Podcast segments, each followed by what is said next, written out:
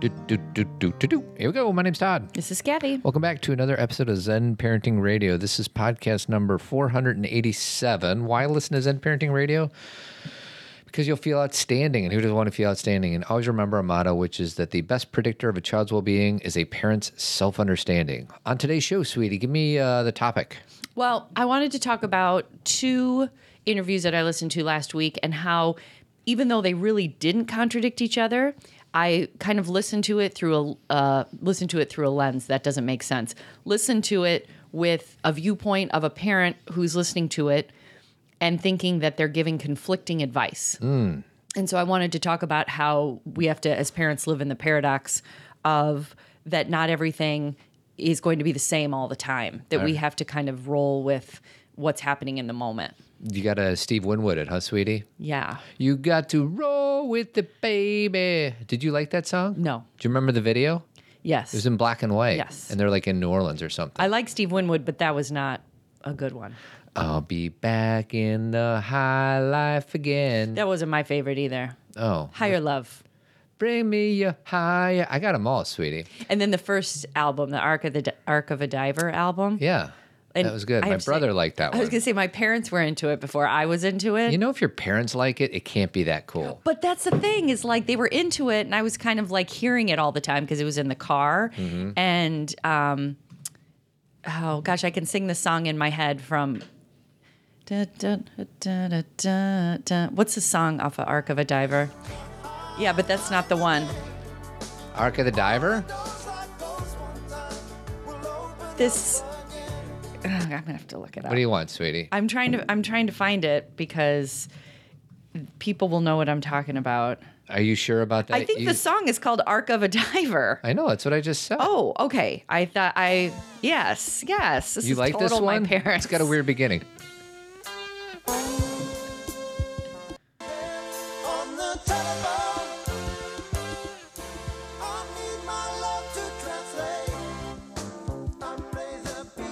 This is total mom and dad parent music. total John and Judy Casani. And um, when you see a chance was on this album too. Yeah, I don't remember that one. No, you so- do. When you see a chance, take it. When you see a chance to take it, Yeah, a remember that? fine romance. That's it. Yes. Yeah. All right. Good Steve job. Winwood. Um, a few quick takes. 'Kay. Um, uh, the first two are going to be quick. The second one I'm going to read, and you're going to get mad at me, but it's worth it. Are you going to really read it? Yes. Um, Marianne Williamson is a candidate uh, to run for the president of the United States. Um, she's an important person in your life, isn't she, sweetie? Yeah. She's been teaching you since early since you were in your early 20s. Yeah. I read her first book when I was like 21, 22. So uh, I just donated to her, and I'm just inviting anybody who wants to see a different candidate At least be part of the conversation. to be part of the conversation. Like, here's the thing about Marianne Williamson. I, I am I, I'm not trying to be negative because I'm open to anything, but I doubt she'll get super far. Yeah. But there's something just about having her in the mix. And she needs a certain amount of donors, Yeah. not, not money, but a certain amount of donors to qualify for the debate Mm-hmm. or something like that. And I think that would be interesting because if you've, I've heard her speak a million times, Yeah. you know, but if you've ever heard her speak, you know, there is, I mean, she's kind of old school. Like sometimes when you hear, her speak, she has a very masculine Mm-hmm. way about her, to be honest. That'd probably serve her. Yeah, it, well, and it it had, it served her because she was one of the first people in this world of spiritual. You know, she kind of busted in as a woman in Yeah. this world of men, right? Yeah. Um, a little like Hillary Clinton, you know. Yeah. Um, but her message is all about like I remember like ten years ago, fifteen years ago, she was trying to develop a Department of Peace Yeah, instead of a Department of War. of defense Yeah. right she's like can we have a department of peace or and, and so again it's not about false understand it's not about believing this is going to be it it could be Mm-hmm. i mean hell you know we said the same thing about somebody who's in the White House right now. correct um, but i think what todd is saying is that it would at least be interesting to have her as part of the debate So even if you just donate a dollar, literally a dollar will help because it's not the amount; it's the number of uh, donations. Right. So, anyways, that's uh, we rarely try to get too overly political on the show, but I, I want to see her up on stage with the other. Well, and she's not the only person I love Right. in that group of candidates. There's I love the mayor from St. Ben, South Bend. South Bend. I know. Sorry, Indiana. I South uh, Bend. I saw him with Bill Maher, and he is. He's super smart. Yeah. super smart. What is that guy's name? Do you remember? his name's uh, Pete Buttigieg? Oh, yeah, it's- Buttigieg? it's a weird name. Buttigieg? Yeah, he. Everybody struggles with it, but Yeah. I'm sure we'll have it down in the next month.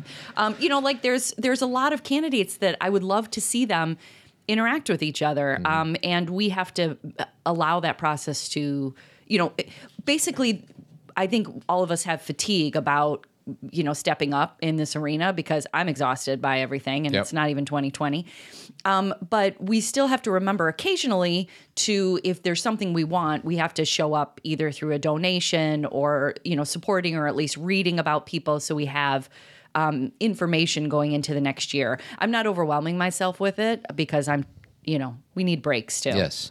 Um, and then the second thing is MILCK is our friend. Yeah. And April 8th is coming up in six days. yes What's going on with So MILCK? So she has this thing. Um, it's it's called hashtag I can't keep quiet. You know that's her song. So anybody who was at our conference in 2018 heard MILCK's story, listened to her sing. She's amazing. We love her, and she is a friend of ours. And she's doing this thing where she's having people submit their stories. Um, you know, their stories of where they've been challenged. Um, harassed, gotten through something difficult, Go you ahead. know, been uh, gotten into a situation where they were able to work through it, where they found support, whatever their story is. You know, we all have a story, right? We all have stories. Yes. Um, and so she's asking people to submit their stories and then to her website. And then after they after stories are- are submitted, they're shared on the website, and artists and creative people read them and create artwork to represent the story. Wonderful. Isn't that a beautiful, you know, it, idea? So we will um, put that link in our show notes. Yes. And please support MILCK because she's an amazing human being. I'm watching this video as I'm playing this song, and it is just. She's just a beautiful human being, She is. inside and out. And you know what? Here's the thing about her that is crazy to me because I forget this when I when we talk to her. She's so young. Yeah. And she's doing so much to to speak out for Yeah. people and she has a story herself of um being assaulted. Yes. Um, so she has her own experience, which was part of where this song was born. Mm-hmm. Um, but anyway, her website is milckmusic.com, and MILCK is spelled M I L C K. Mm-hmm. Yeah. Um, and like Todd said, he'll put this in our notes. You can follow her on Instagram, you can follow her on Facebook, um, and just check out this I Can't Keep Quiet hashtag. Spread the word. Yeah, I'm trying to think of what to call it. It's like a it's Movement? movement, Yeah. yes. And it's April 8th. April 8th. So that's the last day. Yeah. So right now you can write your story, submit it, then creative people, artists read your story and create artwork around it, and then she shares that. Hmm. So, you know, I would just go take a look. Take a look. Support the amazing MILCK. Um, this is a tough transition, but I'm going to play a movie clip and then I'm going to talk about it. Okay. Yes? Yeah, I'm registered in this class. What class? This is U.S. history. See the globe right there. Really? Hey, may I come in? Oh, please. I get so lonely when I hear that third attendance bell oh. ring and all my kids are not here.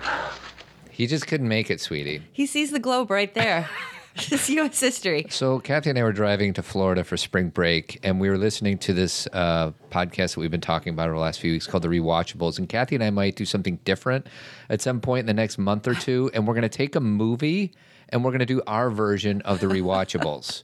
So, and hopefully there'll be some teachable lessons, but also we'll play movie clips and we'll talk about the movie. So, I'm just asking our listeners if there's a movie that you think would be a good fit for what Yeah, Cathy and I want to do. the rewatchables podcast they focus on like the producer and how many movies these people have been in or you know who was the biggest overactor Uh, we don't necessarily want to talk about that i would rather talk about how it affected our lives like how it changed culture how a quote like still stands out what a relationship looked like something that's super outdated um, something that was ahead of its time like something that has to do with our show like we're not totally launching into a new direction No.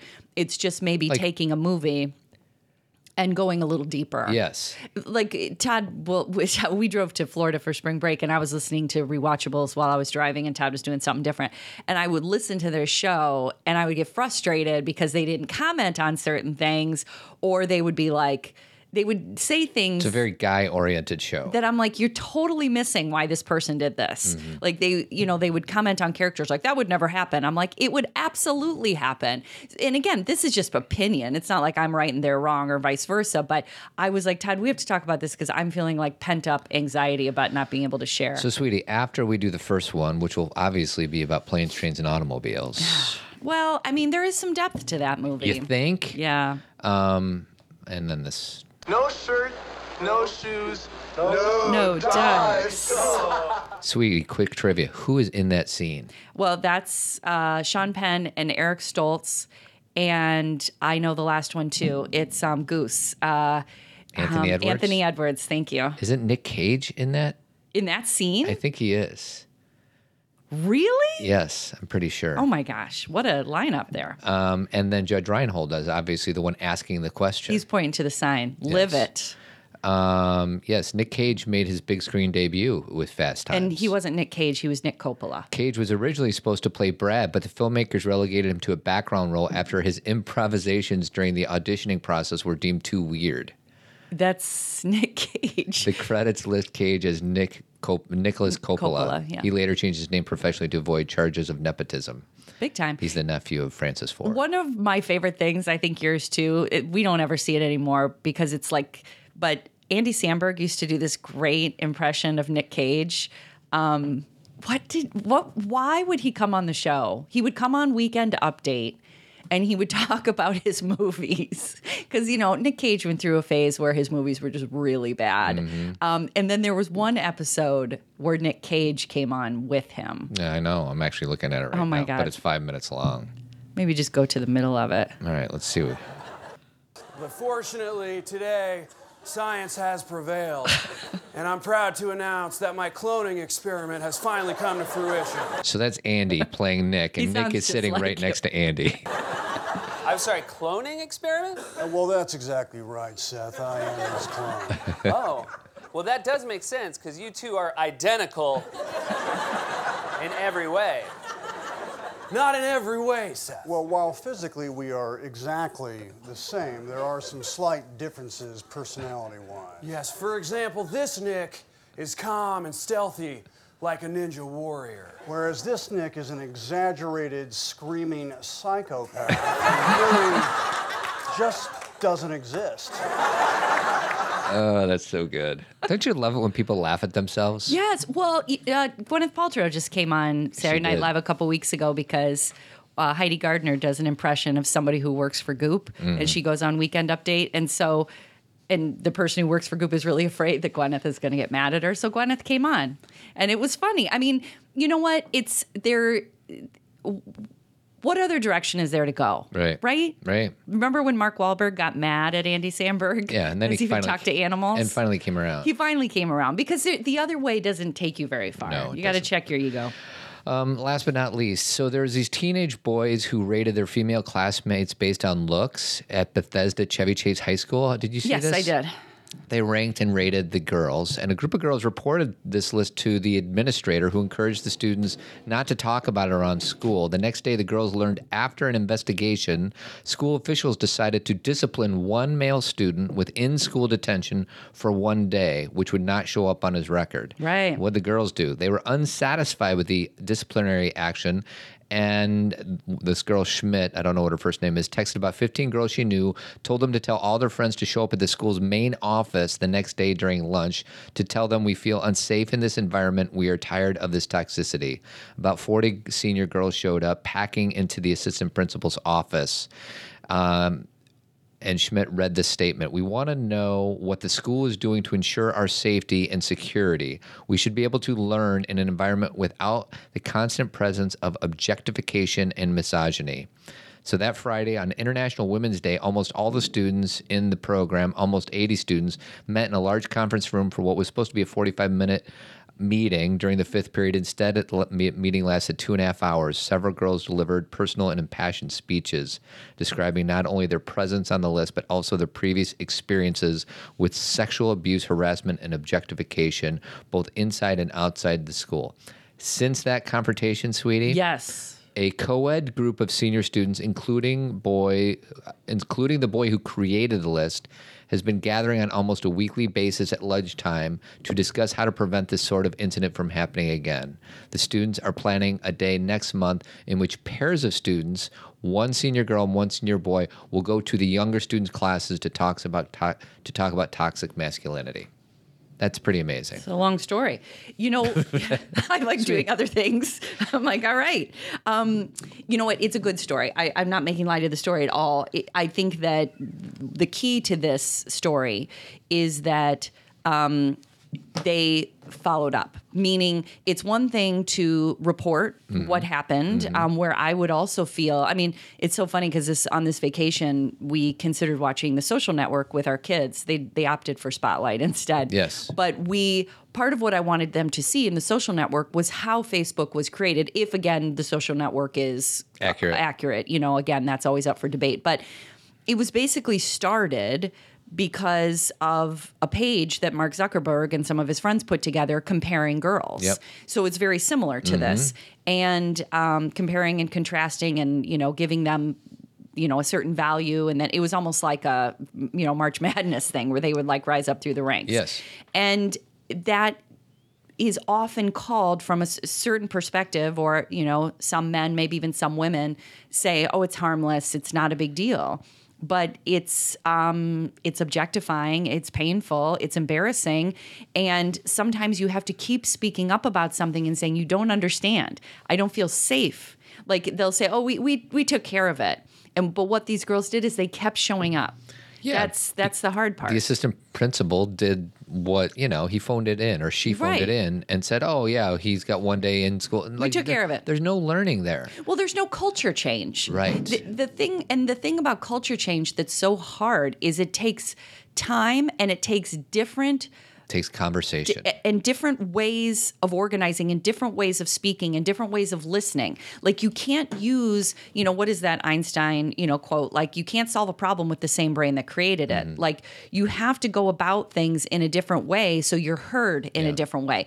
And that's the thing is we'll we'll have a situation where we'll go to someone who's in charge, an authority figure, and they'll say, "Oh, I took care of it," but they took care of it in a way that everybody always used to take care of it. It has to be done differently. well and the fact that the boy who started the list is now teaming up with the girls to teach younger people in the high school about this like that it's full circle like it it it, it that's where the healing that's where change happens Learning, not yes. not not from you know making this kid sit in an in-school suspension all day like what what's learned there Right. Well, and he might even sitting in an in school suspension get some status of being like cool. right. Like you know, we it's again they're just checking it off their list of we did something. Yeah. But he may be perceived as isn't it cool he got away with it Yeah. or all he had to do is, you know, and again, these girls are not like we want this kid kicked out and, you know, we're angry with him. It's can we have a discussion about this? Yep. Because I don't think they understand.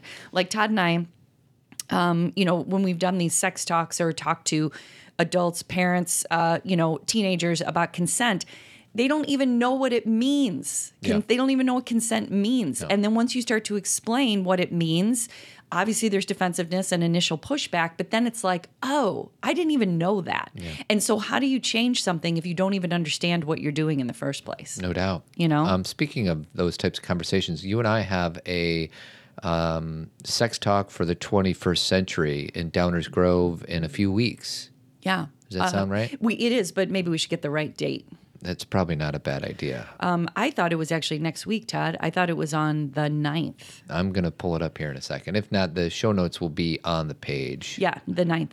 uh, the April 9th. 9th. So you can uh, register through our website. Go to zenparentingradio.com and click on events. It's in Downers Grove. I think it's free. So yeah, it's it's a sex ed conversation. We, it's called sex ed for the 21st century, just because we're trying to do exactly what we're talking about here. Is let's not talk about things we were talking about 20 years ago. Let's get up to speed. Let's get up to date with what's really happening, so we can talk to our kids about their experiences Mm-hmm. and talk to them in a language they can understand and talk to them about things that really matter today. Yeah. Because it's different.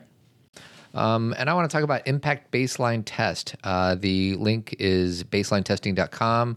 Uh, they have a new learning hub uh, that you can find. Uh, that's at baselinetesting.com slash learn. Here you can find concussion care resources, including the myths infographic, guides, and info on concussions. And they have Alexa flash briefings, which is pretty cool. Um, why is this important? Because it's a way to make sure you get the best care possible after a concussion. It helps providers with specific treatments to help you get back where you started. Everybody is vulnerable for concussion. It's about peace of mind. So here's what you need to do go to baselinetesting.com, type in Zen25, and it takes the price of the test from 20 down to 15. Thank you, baselinetesting.com. Sweetie, who is Gabor Mate? He is I'll tell you who he is. Okay. He's a Hungarian born Canadian physician with a background in family practice and a special interest in childhood development and trauma. Yes. So he he was on the Goop podcast. Uh, you've read about him before. I have too. But I and he actually is speaking at 1440, where we're speaking. Oh, wow. Yeah. He he basically he's similar to what Dan Siegel does. Again, their approach is different, um, but they focus on brain development, how children thrive, um, how trauma affects the brain and body. Um, he's also similar to that other guy, Kessel. We we talked about the guy, the connection between the mind body connection with children. Um, I can't remember. It's hard to keep all of these people in my head. I'll just focus on the guy we're talking about today. Okay. So he in this podcast on Goop, um, he talks a lot about how children are going to develop in the most um, optimal way. Okay, and a lot of it can be difficult to hear because a lot of our lives and our society isn't set up in such a way, or we haven't set up our lives in such a way to make these things happen. For example, he talks about how, yes, if a child is, you know, growing in the uterus of a woman who is highly stressed, that affects that baby's brain development. As a mother, as a woman who has, you know, had children, that can be hard to hear Yeah. because it feels like oh you're blaming me or it's all on me or you know why does this why do we have to focus on just what i'm doing mm-hmm. but he, this is where he kind of he's he's enjoyable to listen to because he's like he goes it's not all on the woman because part of the village's job is to support her so she doesn't become stressed Yeah, like the woman is the vessel for this person to be growing and living. Exactly. So my job in our situation Right. is for you to be as stress Free. free as possible. and to do more mm-hmm. or go beyond or notice when something is too much or to take a more active role in another way so i am not you know secreting uh, stress hormones all day long to the baby. So that can be but it can be even listening to it you know here i am with a 16 year old a 14 year old and 11 year old and i still hear that and i go oh it feels so pressure filled that like that baby's brain development even though we know this is all starting while i'm just walking around pregnant right? And there are some things in life like my sister and i talk about this a lot that my dad got sick. He went into the hospital, had a heart attack, had a stroke when she was six months pregnant with my nephew, The butch. the Butch, who we, you know, and you know, there's different ways to look at this. Like the way that my sister and I eh, kind of talk about it is, I feel like he ended up being overwhelmed with a lot of love hormone. Like obviously there was some stress in that. My sister was like sleeping on the floor of a hospital. hospital. Um, but there was also a huge like Christine and I stopped work. We quit our jobs, helped take care of my dad, helped take care of my mom. Um, became more. Th- Something else happened too you were deeply connected we were with one deeply another. connected. So it, there was, in a way, I kind of feel like there was a Because if your dad would have been fine, Christine would have been working, doing Right. her thing, not around her family. right, Right. Who knows? Like, it, it, and it's one of those things that I don't, we don't really know. Right. But the way I try to reflect on it is there was this deep connection within all the stress, right? And so some things we can't control, like that's a good example. But the what he talked about is how you know you go back he kind of did the whole anthropology thing and the time that children were the healthiest was during the time that we had specific roles, the hunter gatherer kind of time. Hmm. So that's like very outdated, right? In in this society. Right. But he's not like we need to go back to that time. He's like we need to start incorporating that understanding into this time, which is women the the fact that we don't have family leave the fact or we do have family leave but the fact that we don't have maternity leave like i know some of you did Right. but we don't have to there's you know a company can say you need to come back to work right away when babies not only are developing their brain in the womb but when they are born the only reason they have to be born as early as they do is because we wouldn't be able to give birth to them Right. if if they got bigger, their brains and their heads would grow to such a place that we couldn't give birth to them. So they're actually, uh, you know, for those of you who are pregnant or have just had children, or if you remember this from the books. They actually call the when they're born for like the next three to six months, maybe even a year, the fourth trimester. Right. That that baby still requires connection. You know, they need you as a person and their uh, you know other caregivers to help them develop their brains. Well, and that's the part where the guy's like, "Well, I can't nurse the baby, so I'm just going to go back to work, and Right. everything is fine." And we've done many shows about that and how actually your job is much different than that. So, Right. It's to it's that you can soothe a baby, talk to a baby, care for a baby. Maybe you can't nurse them, but your job is also to make sure that the mother is not carrying stress, undue stress. Yep. And what I mean by that is stress that at this point of that child's development is not helpful for either party. Because again, there's also in milk there's hormones. Yeah. Like we're we are I like the word vessel because we really are creating the neural pathways and the brain development of this child every moment. so how do we fast forward to when they're out of the mom's body, and what like where are we going to go with? Uh, So the reason why I wanted to bring that up is because I'll, you know, shifting gears into he, what he says at the end of the podcast after going, and again, this is just one piece of like an hour and a half long podcast, but he's talking about these things that we inherently know. We know that we affect our children in utero. We know that as a village, and again, I'm saying as a village because I am not putting all the pressure on myself and saying I'm the one who has to be perfect. You know, we need people around us. We need friends. We need our partner to take an active role with us and our children. We need help. Like we're not, we were never meant to do it alone, Right. ever. even though our society kind of uh, has created this structure We- we have. where where if you're lucky your mom or your dad you know your the the mom's mom or dad comes over right when the baby is there and then leaves four days later. Right. and like you're on your own. And it's it again this is paradoxical too because sometimes we do want to be alone and we don't want a lot of people around or we don't want a lot of people living in our house. But it's about it's not one or the other. It's not i either want to be alone or i want people around. It's a blend. Yeah. it's sometimes i need to be alone and sometimes i need help.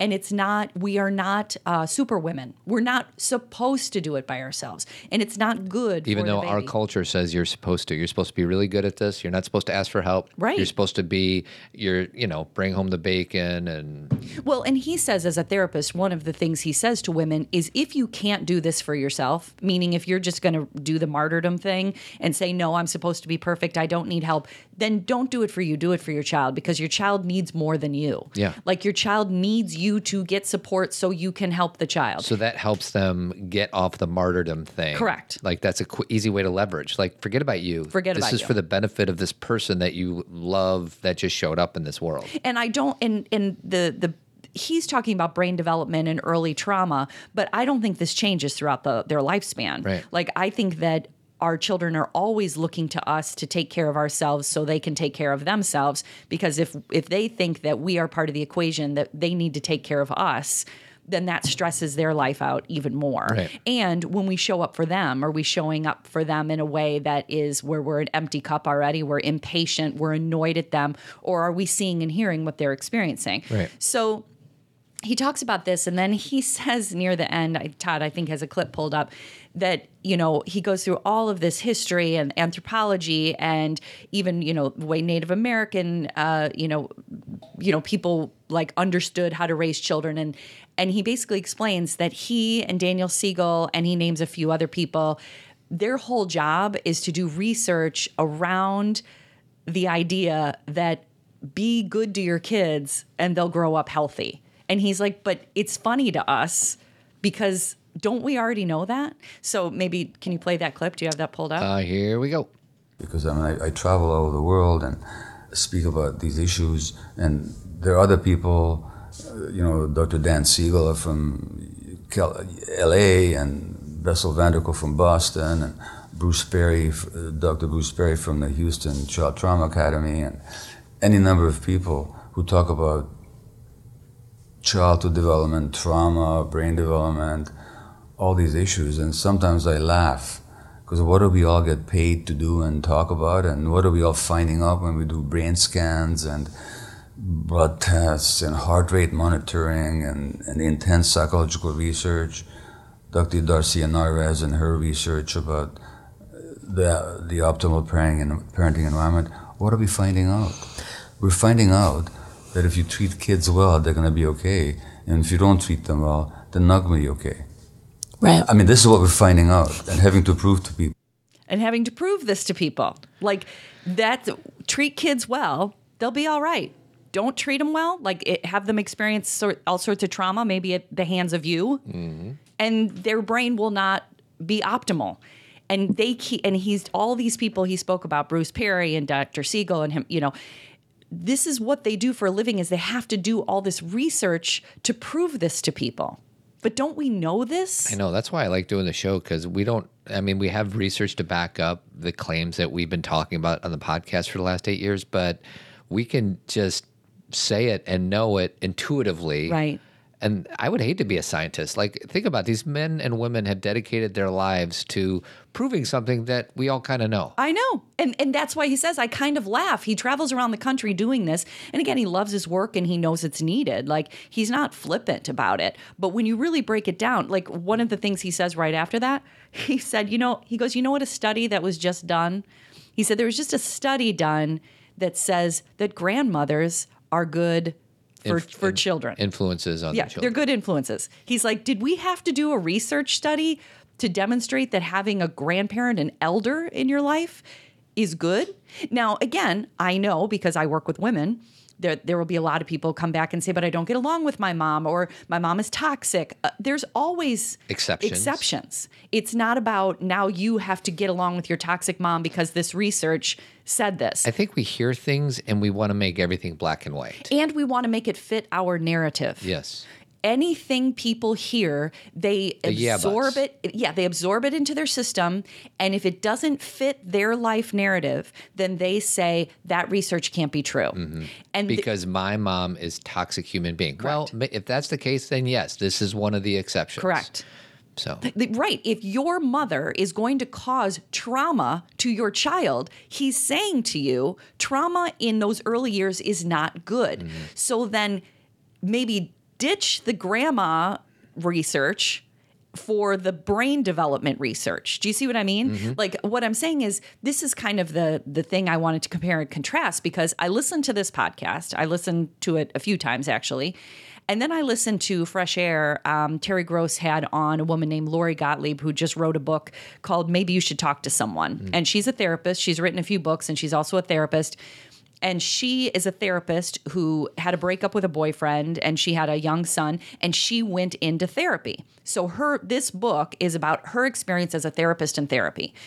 It, you know, it's a good interview. Um, and actually, I just saw on Facebook about an hour ago that our friend uh, Dr. Alexandra Solomon, who was at the um, conference this year, she's interviewing Lori Gottlieb uh, next week for FAN, Family Action Network, in the on the North Shore.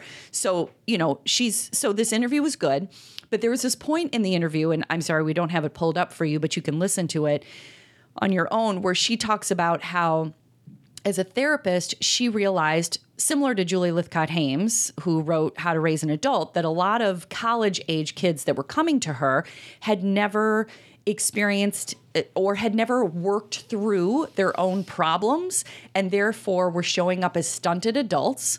And she made kind of a comment like, she's like, you know, as parents, we want to be like best friends with our kids. Um, but really, kids are supposed to like push back on us. And I think she even said they're supposed to get mad at us or not like us. I can't remember her exact language, but she's like, kids aren't supposed to get along with us, you know, as parents. And I kind of cringed a little bit because I know what she's saying. Like, what she's saying is that you can set boundaries on your kid. You can say no. You can um, have rules in your house.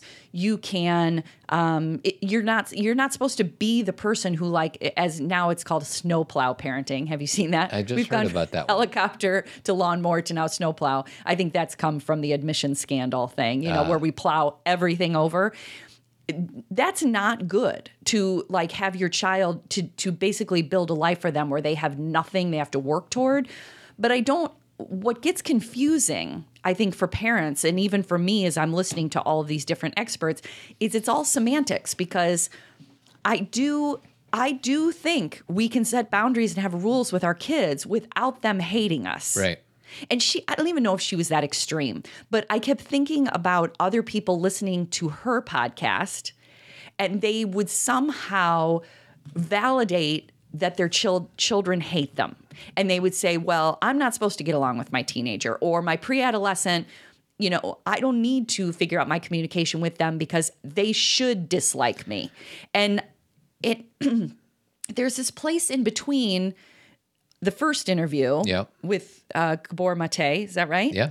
And Lori Gottlieb, where you have to find this paradox of yes, you have to say no to your children, and you also need to let them experience their own pain and not take it away, but but help them through it And stay connected to and them stay through connected through it. And again, this is something super important. Like my job in my child's life is not to eliminate their pain; it's to be there and support them through their pain. And certainly not to create their pain. Correct. Beautiful. To not create more pain for them that they have to get through, not to traumatize them. We had a really good conversation with our now 16 year old, and it was about teenage stuff like drinking and drugs and, you know, relationships and all that. And I don't know, I felt like it, it first of all, I'm still kind of shocked that we're having these open conversations with our kids because my experience is when I was a little kid, everything was hidden. Mm-hmm. And I'm sure a lot of listeners can uh, relate to that. yeah, our generation, we were just liars. I was not going to say anything to my parents I know. about the temptation of drugs and alcohol and girls and sex and everything else. And the only thing I said to my daughter, eh, you know, you did, she did most of the talking. We did most of the listening. You did a little bit of talking. I did even less. But I'm like, just listen, whatever happens, whatever you're going through, we've got your back. Mm-hmm. Like that's, that's really all I said. And I felt very good about that. Like, I'm not going to, I didn't teach, I didn't preach. I did, I just wanted to be open to let her talk about this stuff. And, you know, to your point, our generation, at least for me and you, it sounds like we're hiding everything. right. And, And we felt that we had to, and it got so normalized in our generation. right. um, you know, it got so normalized that even once I was an adult, there was like difficulty in sharing certain things or like having a beer in front of my parents, even when I was legal. Like Mm. it was weird. It was like we had created two separate worlds, Yeah. two separate people. Yeah. We had split ourselves. Right. And I'm sure there's people listening who are like, it wasn't like that in my home. I was open with my parents, but typically because Todd and I work with people of our generation, we grew up in such a way that n- lying and Hiding, hiding was normalized. And with our kids, there are some people who have gone too far snowplow, lawnmower, helicopter who are trying to be overly involved in their kids' lives, where they're trying to d- eliminate any kind of um, threat whatsoever and also to give them everything they want Disney World every weekend, which is not good for them either.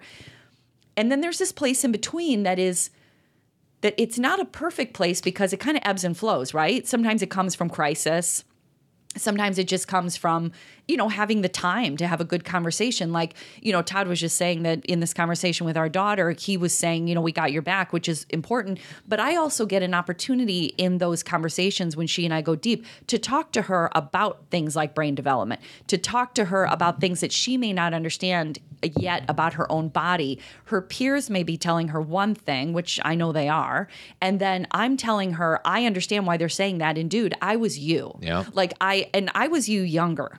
Meaning, I think some of the things that she's going through now, I went through a lot younger, and I, you know, I could, again, I don't know her whole world. Like I, you know, she has her own life, and she shares with us, um, you know, what is what she wants to. But I really do think that things started earlier for you and I, I think so too. and when she shares these things, I tell her I get it. I understand the pressure. I understand the desire. See, the desire is important too. Right. Like I understand wanting to try things and I understand wanting to go to certain things and I understand, you know, all the feelings that you have at that age. There's nothing wrong with that. That is not a default. That is not a de- um what's the word I'm looking for? That's not something negative about them. That's something normal as a human being. So I'm telling her all those things you're feeling, normal, normal, normal. Now you have choices. Yeah. And why and when are you going to make those Well, choices? Well, you know what the variables are. I think in my childhood, you know, my parents were doing the best they could with what they had, but they were struggling through their own stuff and they were not taking care of themselves. Correct.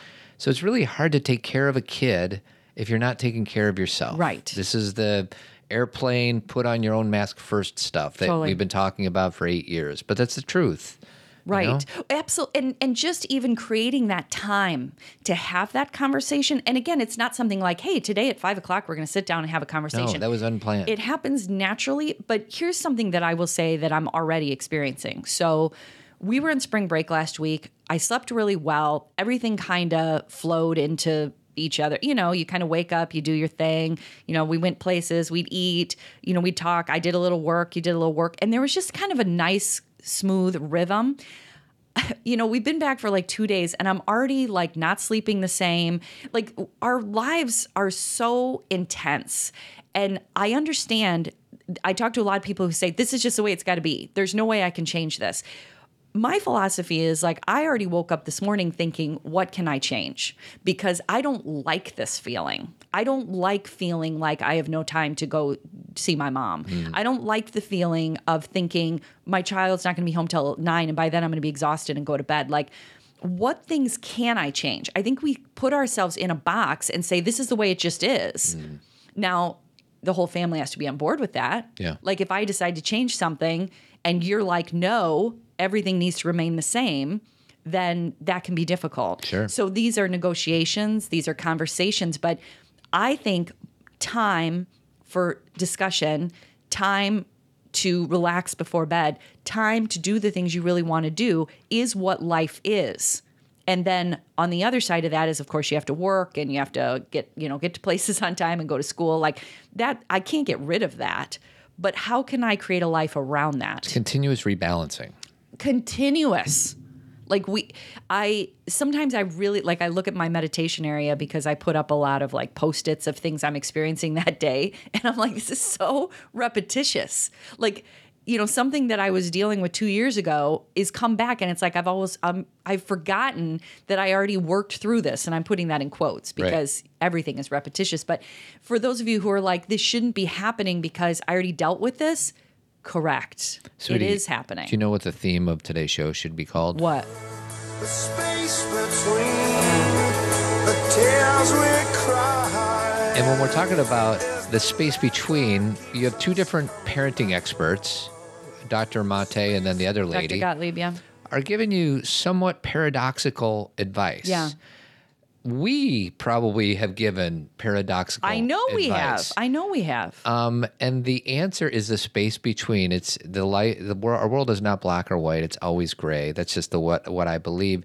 And at the end of the day, forget everything you learned and trust your gut. And if and when you screw up, which you will, then you learn from that. and like you simple. you recalibrate and you keep going back to what's most vital because that's one thing is you will have a moment in time when there's 10 things that are are important you know not disappointing people showing up as a professional loving somebody um not you know not self-harming. Like all these things will like pile up in a moment as all being important. And you have to know what's the most important in that moment. Like you todd and i i was just telling him that one of the the things that I do in in my college classes because we're using Daring to Lead, Brene Brown's most recent book in my class this semester. And one of the activities we do is you have to narrow down what your two words are. Mm. Like she has all these words, and you have to figure out what are the two words that describe your life, Yeah. and what do you always go back to. And and my two words now, and again, this can change too, but my two words now are connection and well-being. Connection and well-being. And if somebody asking me to come teach or travel somewhere or can we do this or can you show up here? If it's not feeling connective or not good for my well being or the people around me, then I say no. Even if someone's like, but this is your opportunity. This is how you'll meet everybody. This, I don't, I, I don't want to say I don't care, but that's fifth on the list to the connection and the well being. Yeah. Well, and the two words grounds you. Like that's why companies have mission statements. Right. When they get lost, like, what are we doing here? You go back to their mission statement. If you spend some time doing that, then it will guide you. Same way with these two words. It's a wonderful exercise. Yeah. Like come up, come up with it. So um, as we close the show, Zen Talk, we had one last week. Uh-huh. Um, there was a mom getting gray hair and the daughter was embarrassed. Yes. Uh, that was the one thing we talked about. And then there's a seven year old daughter who's melting down, and mom needs to find the balance, or as I like to call it, the space between uh-huh. allowing for expression of emotions and getting verbally abused. Mm-hmm. And then the third one was a mom who is struggling letting go, letting go of some past trauma. And then Dawn is finally looking for a micro community of kids that are differently wired. Mm-hmm. So those are just a few of the things we talked about in the last Zen Talk. It's 25 bucks a month. It's the engine that kind of makes Zen parenting roll. Uh, two live Zen Talks a month. We have 53 archived Zen Talks, a fa- Facebook page, and discounts and everything. And you get some behind the scenes bonus content. And if you feel like you get something from this show, Team Zen is where Todd and I can put more of our time and effort. Meaning, you know, a lot of people email us and say, "Talk about this on the show or do this." Uh, That's again connection and well-being. It, we can't do those things. Like, Yep. you know, sometimes there is a sense of there's so many things that we need to do, but on Team Zen, we can pay attention to these details. We Mm-hmm. can focus on answering questions and and helping build community for people. A few of our new teams, Team Zen members: Amy Smith, Gretchen Tidwell, Melissa Stotman, Heather Monroe, Mark Aaron Barlage, Anita Fudaluski. Sorry if I screwed up your name. So those are a few of our Some of most them have been recent. around a little bit. I know. I went. I don't. I don't know. Last time I thanked our new members. Well, so- thank you. I know some of you have been with us for a few months. Yes. Well, just an extra thanks. That's right. Hey, uh, real quick, I want to um, talk to the guys out there. Um, guys, uh, I have a coaching practice one on one. First session's free. Could be in person, on the phone, or uh, FaceTime. Uh, we talk about relationships, work life balance, things like that. So check out uh, toddadamscoaching.com. So that's about it, sweetie. You're going to need to go to yoga, and I need to produce this show. Alrighty. So um, let me do our closing amazing music. Well, and as again, as we close, I highly recommend these two podcasts that we, you know, we're talking about um, on Goop. Um, about childhood trauma uh, with Gabor Mate, and also Fresh Air with Terry Gross, uh, Lori Gottlieb, and like I said, she's going to be here in Chicago at least uh, next week. So listen to them on your own and see how you feel about them. That's right. Uh, keep trucking. See you guys next week. Adios. Thanks for listening, everyone. Remember to subscribe to the podcast so you never miss an episode, and feel free to leave a review on iTunes. It helps people find us. Do you want more Zen parenting? Check out Team Zen. It's $25 monthly subscription where you'll get two live Zen talks with an opportunity to ask us questions. If you can't join us live, you can still access all Zen talks through the Team Zen private podcast app. You'll have access to all previous Zen talks, connect with like minded people through our private Facebook page, and get discounts on everything we offer. Our tagline is zero pressure, 100% support. Interested in inviting us to speak at your conference or organization? Go to zenparentingradio.com and submit a speaker request. While you're there, check out our upcoming events, or you can purchase one of my three books. And what about my book, sweetie? Just my books. Oh, I want to tell you about an exciting weekend workshop we have coming up on October 25th through the 27th at the Majestic 1440 Multiversity, nestled in the California Redwoods near Santa Cruz. For more details, send me an email at todd at zenparentingradio.com. If you ever shop via Amazon, you can help us out by first going through the Amazon link under the Support Us link on our homepage. It doesn't cost you anything, but Cathy and I get a small commission from Amazon. And don't forget to put next year's ZPR conference on your calendar. It's February 28th and 29th, 2020. Leap into the new year with us. That's right, leap, sweetie. Uh, and guys, don't forget, I have a one on one coaching practice. It's called Coaching for Guys. Uh, so we talk about work life balance, deepening relationships with loved ones. We can talk in person, by phone, or FaceTime. You get to choose. First session's free. For more information, go to toddadamscoaching.com. And don't forget about the Tribe Men's Group. We're finally reaching out beyond Chicago and are going to have some opportunities virtually. So head on over to tribemensgroup.org. It's an opportunity for guys to come together and talk about what really matters. And I'd like to give special thanks to our founding partner, Jeremy Kraft from Avid Company, painting and remodeling throughout the Chicagoland area. He's a bald headed beauty, and he can be found on the internet at avidco.net.